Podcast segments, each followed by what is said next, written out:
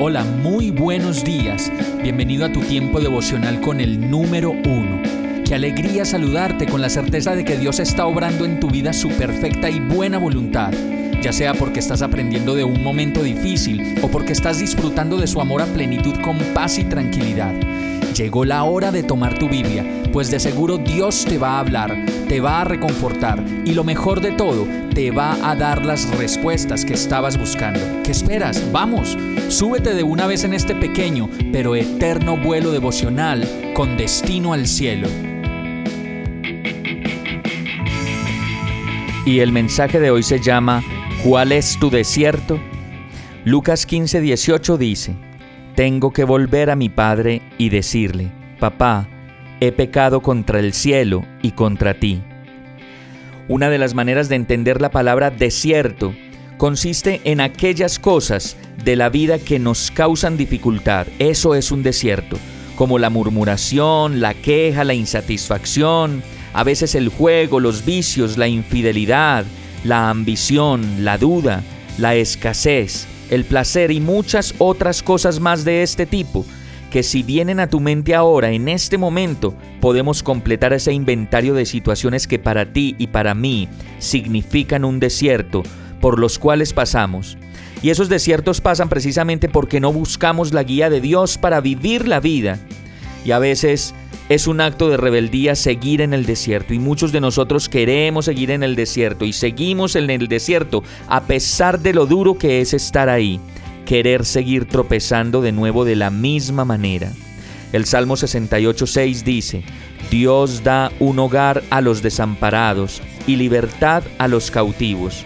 Los rebeldes habitarán en el desierto. A pesar de ello, hemos podido ver cómo Dios en medio de nuestros desiertos nos ha dado nuestras muestras de su amor y de la necesidad imperiosa que siente de sacarnos de esos desiertos, al igual que lo hizo con el pueblo de Israel. Deuteronomio 29.3 lo relata y dice, con sus propios ojos vieron aquellas grandes pruebas, señales y maravillas que hizo el Señor sin embargo, mientras no le busquemos y no dispongamos nuestra mente, nuestro corazón y nuestra voluntad para seguirle y para entenderle y por fin salir del desierto, no será posible salir de ese lugar que tanto nos fastidia, que tanto nos hace daño, que tanto nos amarga la vida. Finalmente, Daniel 9:18 dice, Préstanos oído, Dios nuestro, abre los ojos y mira nuestra desolación y la ciudad sobre la cual se invoca tu nombre. Y al hacerte estas peticiones, no apelamos a nuestra rectitud, sino a tu gran misericordia.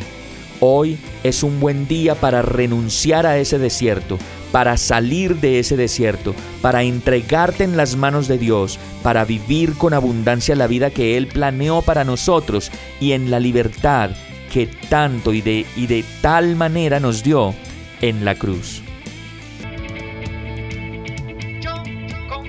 Hemos llegado al final de este tiempo con el número uno. No te detengas, sigue meditando durante todo tu día en Dios, descansa en Él, suelta los remos y déjate llevar por el viento suave y apacible de su Santo Espíritu. Solo compártelo con quien lo necesite y ames. Hoy, de la mano de Dios, todo será un gran día. Para más información visita nuestra página www.iglesiabierta.com o llámanos al 313-334-0116. Oramos y rogamos para que cada día te enamores más de Dios y para que no pares de pasar todo tu tiempo con el número uno.